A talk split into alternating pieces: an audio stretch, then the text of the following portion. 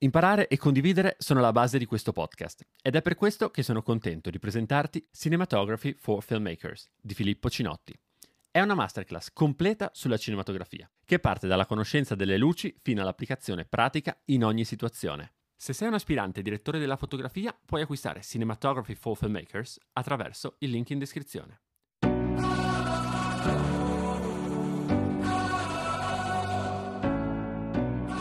Dietro ogni film, spot o serie tv c'è un'arte nascosta, ma ben visibile a tutti, la cinematografia. E Backlight vuole far luce su di essa. Io sono Davide Nicolicchia, direttore della fotografia e operatore, e in questo podcast ascolterai le voci e le storie di chi la crea. Benvenuti su Backlight.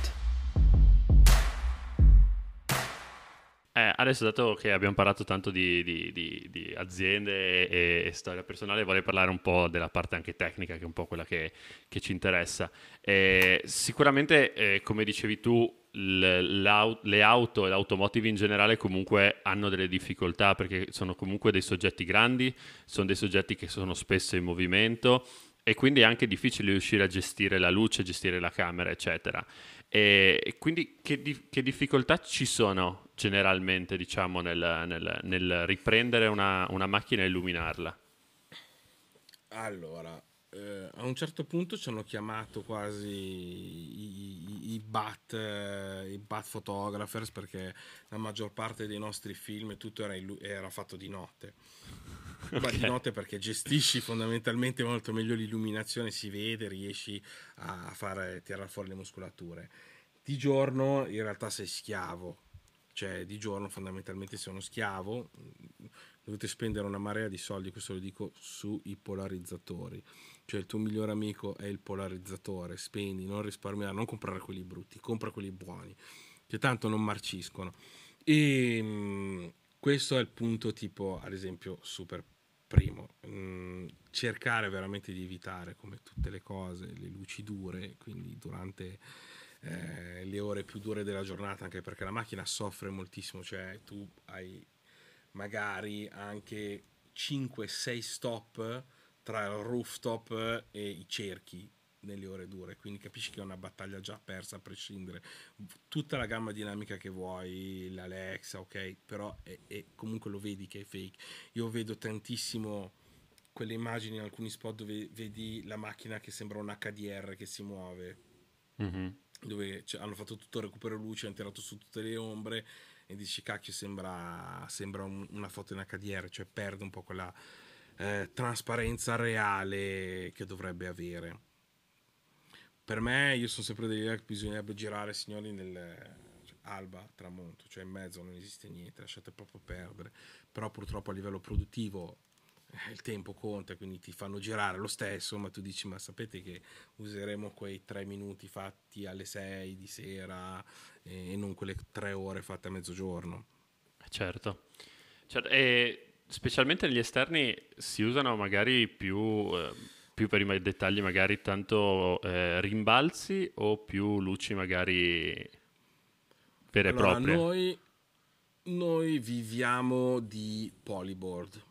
Cioè, tu, tu, dici, ok, ma co- come illuminate, cosa fate, cosa non fate? Cioè, noi viviamo di polyboard.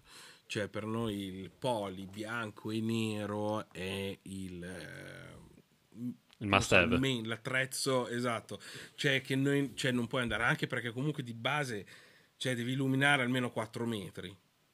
Cioè tu capisci che non posso andare sempre in giro con dei generatori per illuminare 4 metri per 2 di, di superficie, quindi alla fine hai tutti dei bounce. Ora come ora io sono innamoratissimissimo dei CRLS, okay. di The Bright Light. Mm-hmm. Non so se... Allora, quelli sono una figata e voi li avete, immagino. Sì, ma sono, non sono solo una figata per questo, perché in realtà ti conferiscono anche quel gioco di luci ombre quando vuoi enfatizzare magari solo un dettaglio hai il bilanciamento del bianco che non cambia perché non è fatto da una luce artificiale insieme alla luce del sole quindi questa cosa rende tutto super naturale quelli sono stati la cosa più stupida inventata, ma l'invenzione di, del, del momento. Del decennio sicuro. Secondo me sì. sono veramente, veramente dei, degli ottimi prodotti, peccato che si, si utilizzino poco e sono poco, ma diciamo, ven- li stanno venduti. utilizzando tantissimo, ma è che sono care come il fuoco. Eh. Obiettivamente tu lo vedi, dici cazzo, ma uno specchio costa 5.000 euro a specchio, ma è possibile? Eh, eh, sì, costano, però danno veramente, veramente tanto. Beh, calcola che comunque su una produzione fanno anche risparmiare tantissimi soldi. Cioè, perché tante volte magari non vuoi usare un cherry picker per andare a mettere su una luce a 4 metri. Mm-hmm. E allora, però, con il CRLS riesci a metterlo a 4 metri, a mettere la luce dal basso e farla rimbalzare. Certo. È una luce molto più naturale e molto più bella, e, e soprattutto riesci anche un po' a, ad aprirla. Certo, e, e, ovvia- e invece le, di, le differenze, anche magari la tua preferenza tra illuminazione in studio e in, eh, diciamo, in luce naturale, quindi in esterna? Allora, partendo dal presupposto che io sia arrivato dal mondo sempre del lifestyle, io adoro la luce naturale, però ovviamente devo anche dire una cosa, eh, qualcuno mi odierà, in Italia abbiamo una luce che fa cagare. Cioè, la nostra luce naturale in Italia fa schifo ma fa veramente, cioè non so se è perché siamo in un punto geografico dove il sole fa più cagare, però è, dico, ma è incredibile che ti sposti e poi, magari, poi in Sicilia è bellissima, a Trento è, va bene, ma noi su questa fascia Milano, Lombardia, eh, Torino, Veneto, cioè pianura padana. Sì, no, ma è proprio, è un, no, ma anche un po' più sotto, cioè viene anche su, su Bologna, cioè abbiamo una luce che, lasciami definirlo, manca di saturazione. Ok. Non so spiegare questo eh, in, in, un gergo più tecnico di questo, dove manca veramente il, il, il colore, no? Quando vai all'estero, vabbè, all'estero poi dipende in, in alcuni punti, riesci ad avere intanto queste ombre molto più lunghe, molto più naturali una luce molto più satura, che riesci veramente a definire, eh, a vedere questi bei cieli che possono essere anche durante la luce del giorno, che dici cacchio però il cielo qui è, è veramente blu.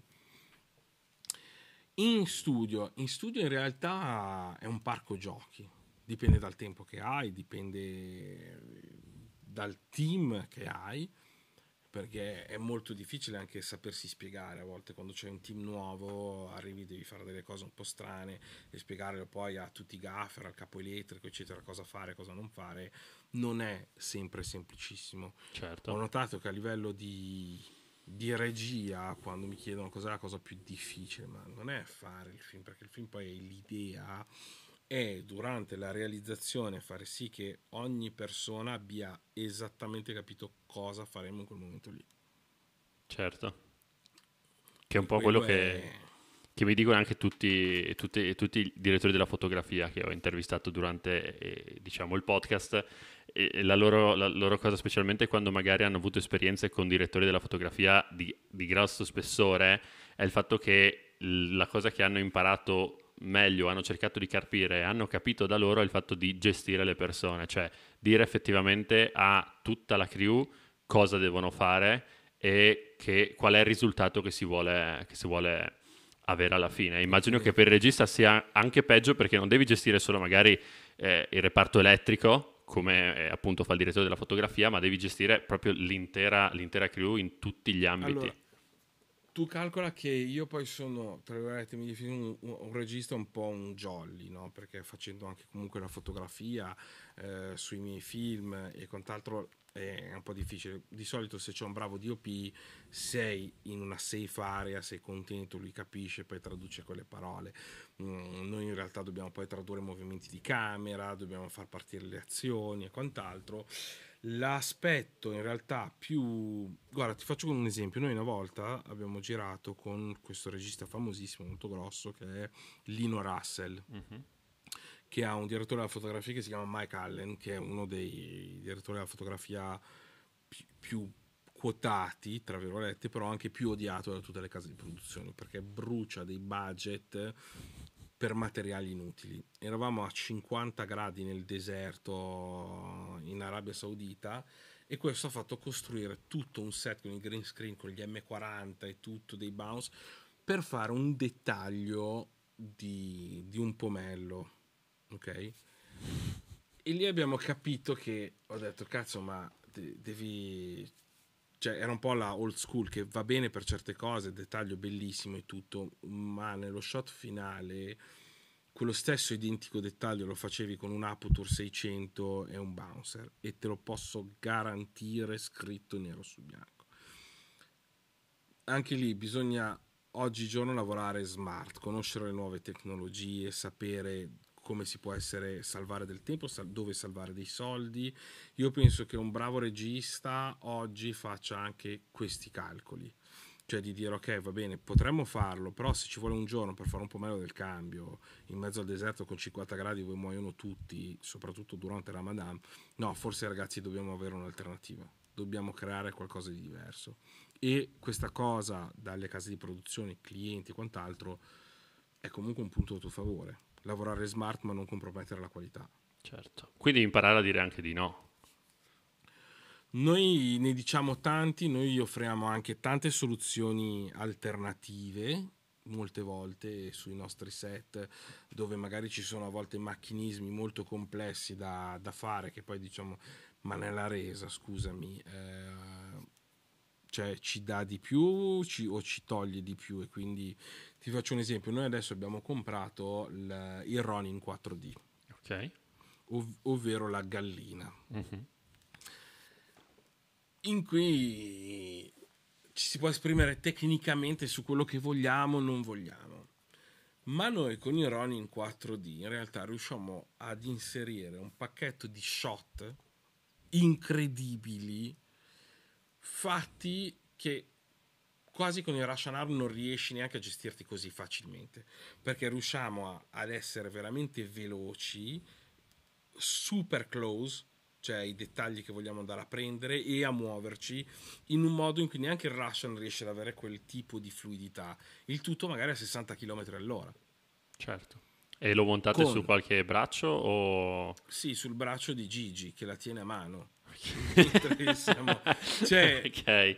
che e tu mi dici, ok, ma questa cosa, ma noi non possiamo voltare le spalle alle nuove tecnologie che arrivano, cioè il nostro lavoro, il nostro compito è proprio non farlo, cioè siamo veramente qui per cercare di andare in una direzione che è quella nuova. È facile dire ragazzi, brucio 200.000 euro, ci metto due giorni a fare uno shot che in realtà faccio in 10 minuti con una, con una macchina nuova. Eh, ma non viene uguale. Eh, ma sti cazzi. Cioè, nel senso, non, non è che non, non, è non avere la qualità del 99% di averlo fatto in Alexa con Russian e quant'altro. Però è uno shot che alla fine della fiera, se tu vai a guardare nel composite del film, dura due secondi. Sì, esatto. Cioè, io devo fare il macro del cerchio. Ma secondo te posso spendere 50.000 euro per fare il macro del cerchio? O è meglio fare tutti i beauty da un'altra parte? Ad esempio, noi adesso stiamo andando a girare, giriamo con il Russian in Alexa, bla bla bla bla bla, e facciamo i macro shot con la gallina. Ok. Ok, quindi diciamo comunque lo... è, è, una di quelle cose che ti porti sempre dietro adesso il, il 4 Ma oh, la, l'abbiamo introdotta, ti dico, quando abbiamo fatto un Mercedes c'era Del Piero, cioè Del Piero alla fine è uscito e diceva ah, ma la gallina è fantastica. Ehm, cioè, questo era per dirti. E adesso ho i creative director che mi dicono: Ma porti la gallina perché hanno, a, hanno visto il, il, non solo il cost savings, ma a, a, ad esempio abbiamo fatto uno Yamountainer, eravamo in Sardegna, mm. su una strada impossibile, veramente in off-road e avevamo questo, questo quad, no? abbiamo fatto tut, questo quad con il braccio, tutto il sistema, abbiamo fatto le riprese, si andava bene, bellissimo, tutto fatto a regola d'arte. Ad un certo punto il nostro buon Gigi è, è salito nel, oddio non so come si chiama, tipo un dune buggy. Ok, sì. Ok? E si sono fatti un giro a fuoco seguendo la moto abbiamo usato l'80% di quelle riprese. Perché erano molto più smooth, molto più naturali, seguivano in una maniera molto più organica la moto che si avvicinava, si sentiva anche libero, non minacciato dal braccio e quant'altro, quindi si avvicinavano, facevano un po' l'elastico, andava avanti, indietro. E abbiamo detto, cacchio, ma... Eh, alla fine è un driving, cioè io capisco l'Alexa, le lenti e tutto quando c'è una struttura sulla pelle, lo skin tone, la luce perfetta in quel momento, cioè tutto questo è veramente super rilevante. Ma quando si tratta di chasing eh, a luce cruda durante il giorno, quell'aspetto tecnico subisce un drop significativo rispetto all'entità del, dello shot che in realtà se è molto più impattante dici, ehi, qua io ci sto guadagnando qualcosa in più. Certo. E quindi si può chiamare la gallina dalle uova d'oro, dai. la gallina così. dalle uova d'oro. E se, e se mi si distrugge, domani ne compro un'altra. Hai ascoltato Backlight, il podcast che fa luce sulla cinematografia. I nuovi episodi escono martedì e venerdì. Le interviste sono divise in tre episodi brevi più l'episodio completo, che puoi anche seguire in versione video su YouTube. Ci vediamo al prossimo episodio.